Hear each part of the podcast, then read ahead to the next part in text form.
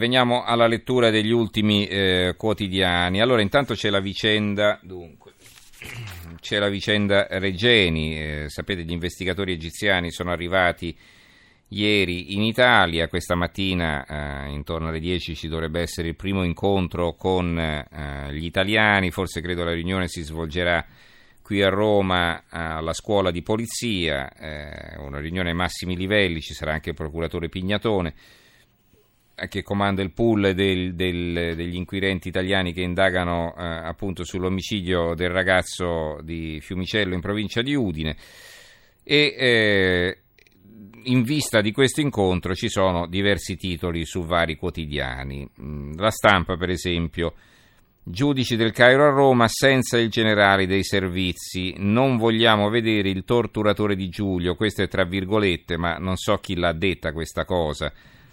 Vediamo un po' se si capisce dal eh, sommarietto qui. Eh, non ci sarà come auspicato dalla nostra procura. Va bene, insomma, hanno fatto un titolo sul, su una richiesta che era stata fatta dalla procura eh, di non far venire questa persona, insomma, questo generale Khaled Shalabi che eh, dovrebbe essere, eh, secondo le indiscrezioni, la prima testa offerta dal Cairo per l'omicidio del ricercatore. Poi il fatto quotidiano, Regeni, oggi finalmente il vertice con gli egiziani, troppe verità, pronto lo 007 capro espiatorio. Il secolo XIX, delitto Regeni, inquirenti egiziani a Roma senza macellaio. Il manifesto, inquirenti egiziani a Roma, ma non è l'ora X, rispuntano anonimi già noti.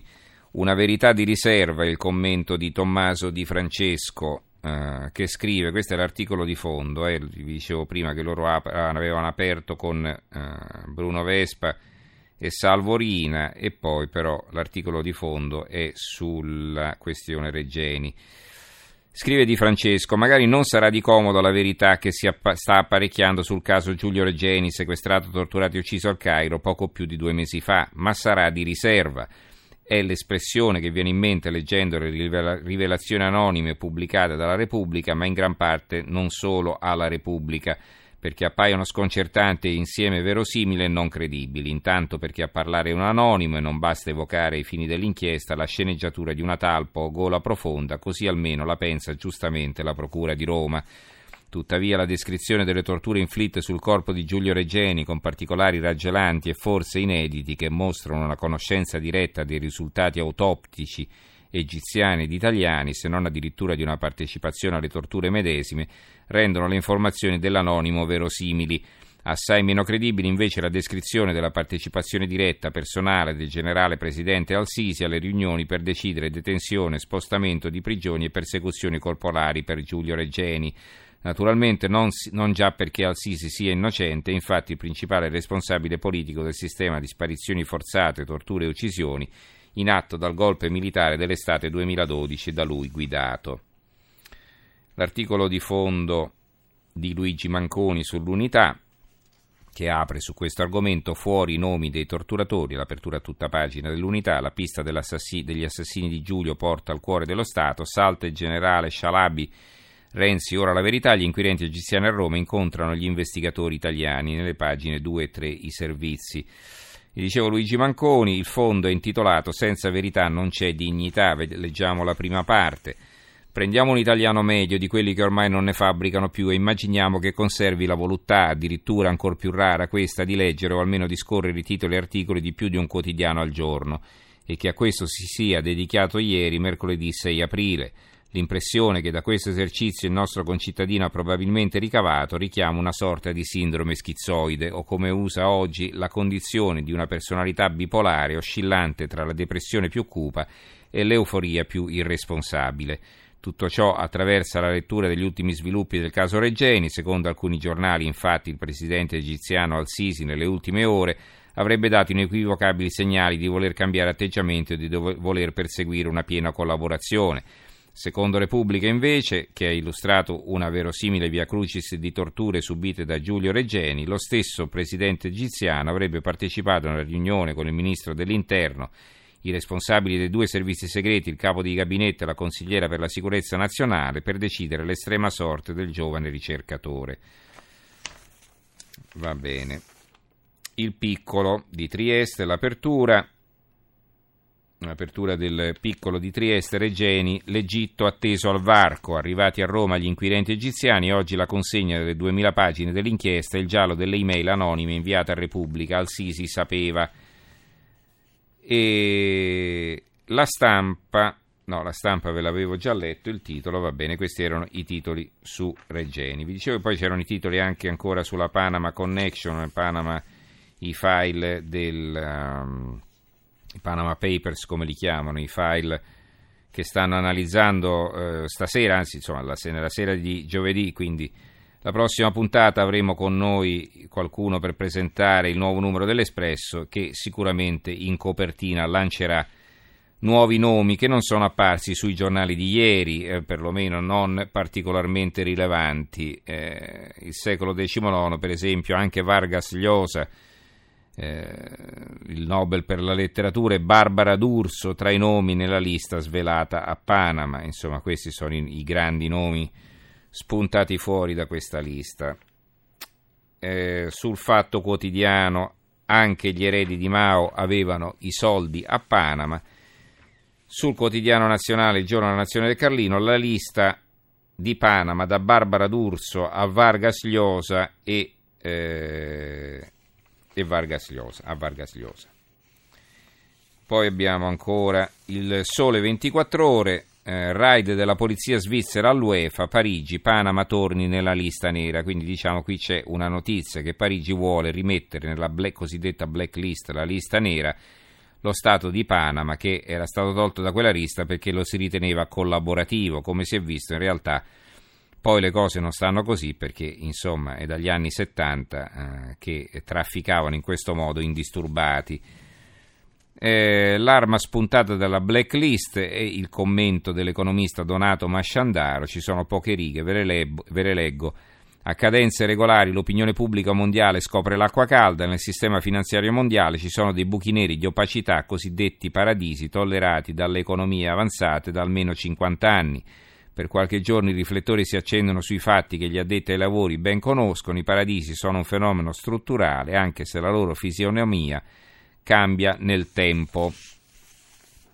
Non trovo invece, diciamo, sulle prime pagine una notizia che sicuramente troverete all'interno, ma magari forse sarà sulle prime pagine di Repubblica e del Corriere della Sera, ma una notizia interessante che è arrivata in tarda serata e che in realtà eh, si pensa che a, a tirar fuori questa lista non sia stato un dipendente infedele che ha copiato tutta questa montagna di dati e poi li ha mandati ai giornalisti tedeschi, ma sia, stata, sia stato un uh, agguerrito gruppo di hacker americani. Perché? Perché eh, questi hacker che cosa avrebbero fatto? Sarebbero entrati nell'archivio uh, di questa società eh, panamense e l'avrebbero praticamente ricopiato tutto quanto. Per chi lavoravano questi hacker? Ecco, ci si domanda, io ripeto non sono tra i complottisti, conos- mi conoscete quindi lo sapete bene, ecco, ci si domanda come mai nella lista dei, eh, dei, dei, degli presunti evasori, se li vogliamo definire così, non ci sia neanche un cittadino americano. Ecco, allora, la, la qualcosa è sicuramente strana. E come mai ci siano tutte quante persone, ci siano molte persone che in qualche modo all'America politicamente danno fastidio, come per esempio Putin, e così via. E allora eh, quello che eh, si sta vociferando in America è che questa possa essere una manovra degli Stati Uniti, ed è un po' quello che accusa anche l'accusa anche che arriva da Mosca, una manovra degli Stati Uniti per screditare Putin ed altri suoi avversari in giro per il mondo e quindi riaccreditare eh, diciamo, l'immagine degli Stati Uniti come unico punto di riferimento sano diciamo, sul pianeta internazionale. Non lo so, insomma, vi consegno questa uh, riflessione che non è mia, ripeto, ma è così si sta facendo, anche se sulle prime pagine dei giornali qui non la vedo. C'è poi sul manifesto, chi l'avrebbe mai detto, esistono i paradisi fiscali, eh, un commento di Andrea Baranes, lo studio Mossack Fonseca aveva clienti provenienti da 204 nazioni, i paesi membri dell'ONU sono 193. Nei documenti ci si riferisce a ben oltre 200.000 società. Eh, Confindustria, l'associazione di imprese più rappresentativa di un paese del G8, ne conta meno di 150.000. Va bene. Allora veniamo invece ai titoli sugli altri argomenti eh, minori, diciamo, in ordine sparso. Diciamo, non è proprio eh, riconducibile ai minori quest'altro tema che vedo poi eh, costituire l'apertura di alcuni quotidiani. La Repubblica, per esempio, liste d'attesa in 2 milioni costretti a pagare tangenti. Il quotidiano nazionale, il giorno della nazione resto del Carlino, malati, tangenti miliardarie, sanità shock, 2 milioni di italiani costretti a pagare per ottenere esami e visite, la nuova mappa dell'assistenza, cure gratis per ludopatia ed eterologa. Eh, ancora la tassa sulla salute e l'apertura dell'avvenire, la corruzione in sanità costa 6 miliardi l'anno, cantone, scorribande ruberie in una ASL su tre, si specula sulle liste d'attesa, 2 milioni di italiani hanno pagato tangenti, ma nei territori fioriscono pure buone pratiche di trasparenza. Eh, poi sull'immigrazione eh, ci sono vari titoli. Allora, sul giornale To adesso Frontex scopre che i migranti portano il terrorismo. Eh, l'agenzia Frontex, che è quella che eh, è l'agenzia europea per il controllo delle frontiere dell'Unione, ha ammesso che tra i migranti appunto ci sono anche terroristi. Alcuni, due per esempio erano quelli che hanno, si sono poi fatti saltare in aria a Bruxelles, erano arrivati dalla Turchia eh, Libero, uno dei kamikaze, aveva lavorato all'Europarlamento, un'altra notizia che eh, per la verità troviamo solo qui. La strage di Bruxelles, Najim Lashrawi, uno dei terroristi islamici che si è fatto esplodere all'aeroporto di Zaventem provocando decine di morti lo scorso 22 marzo, ha lavorato per due mesi al Parlamento europeo impiegato da una società esterna nei lavori di pulizia.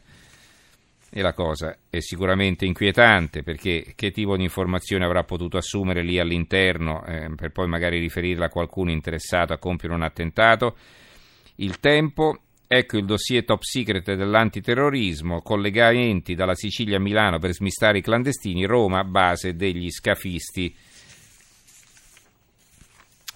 Ancora, eh, invece, notizie di carattere economico, eh, l'apertura del Sole 24 Ore, approvata la riforma delle banche di credito cooperativo, alle banche le garanzie, le garanzie sugli NPL, Padoan, il sistema è solido ma va rafforzato, eh, la borsa è cauta.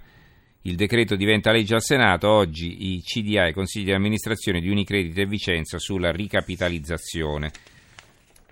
Ehm, il secolo XIX, altre notizie ancora, intanto ancora sulle banche la nuova Ferrara, sequestrati i beni agli ex vertici, vecchia Carife, in tribunale la richiesta, Nicastro sollecita quindi sempre il braccio di ferro sulla questione. Eh, Italia oggi eh, dà diverse notiziole, Ryanair cancella Alghero, i sindaci del PD insorgono contro la regione PD, questo in Sardegna.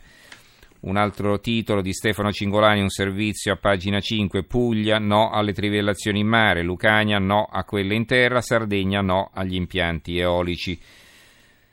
E su questo poi c'è un servizio di Parrisini, ora che i vescovi antitrivellano a rotta di collo, nessuno si fa vivo per eccepire.